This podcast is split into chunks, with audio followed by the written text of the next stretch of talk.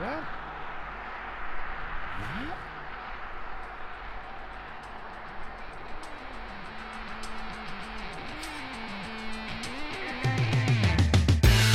What makes a company great? What makes a company tick?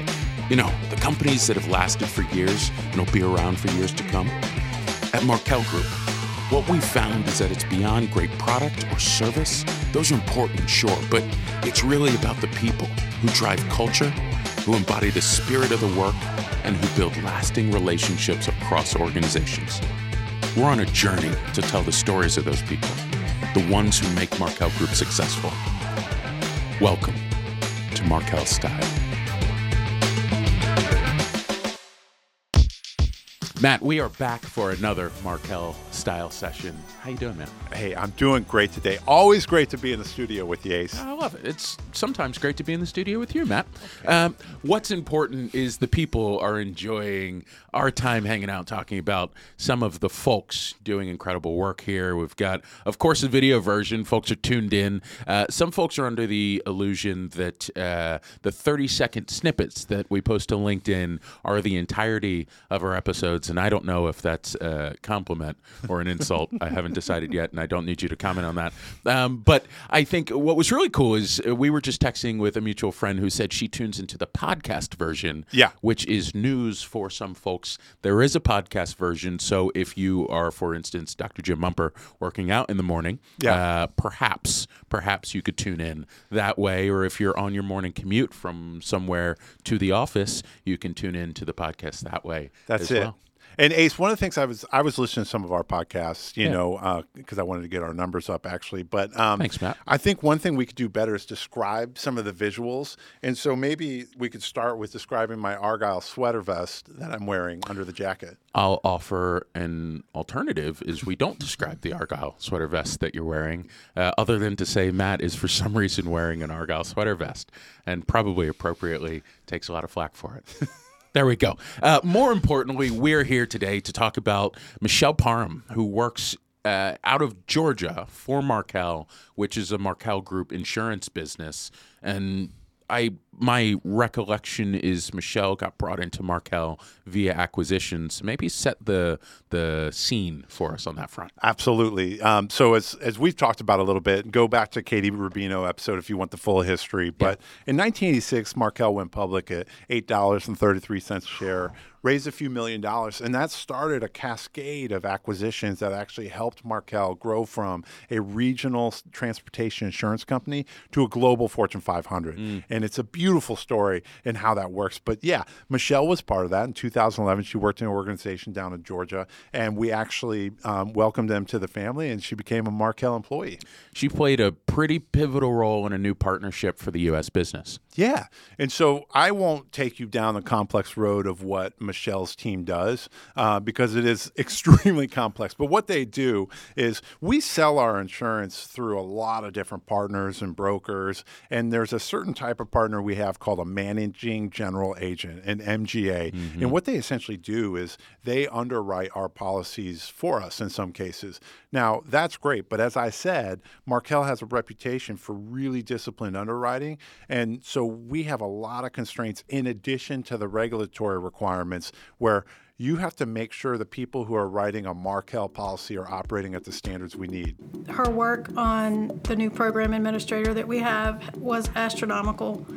Um, it was the work of two to three people, and she didn't complain. She was newer to the team, but her past experience just helped her excel, and she did a bang up job. I don't know how we would have got through it without her.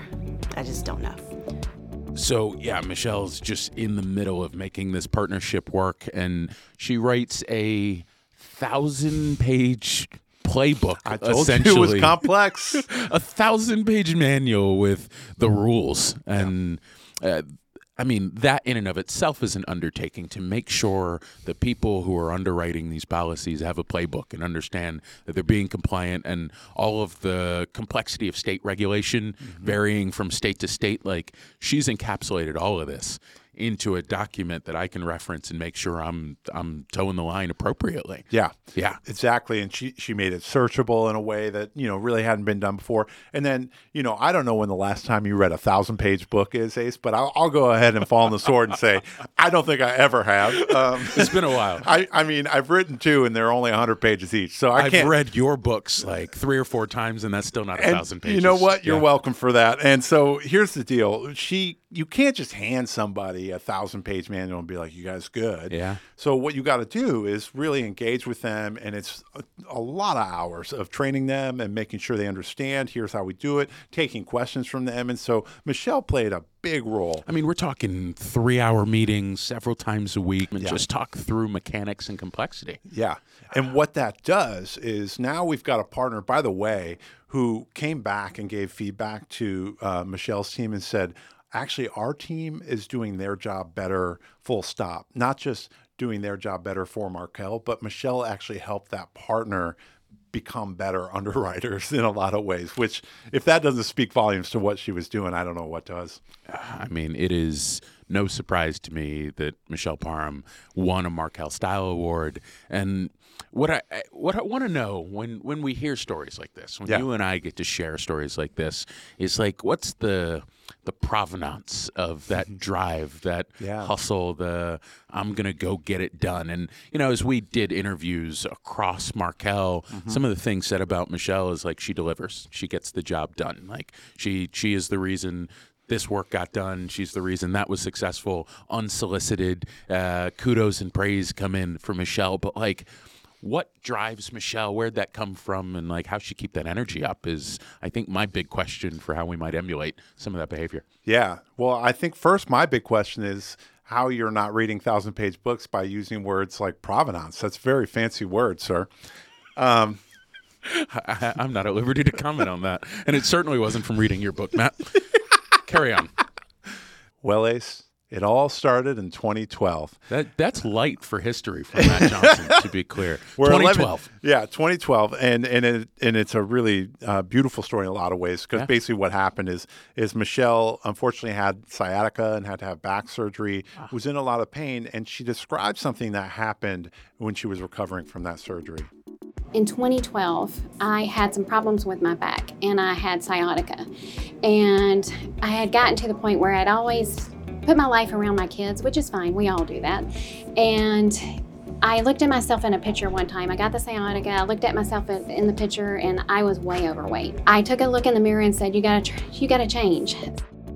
So she gets a personal trainer.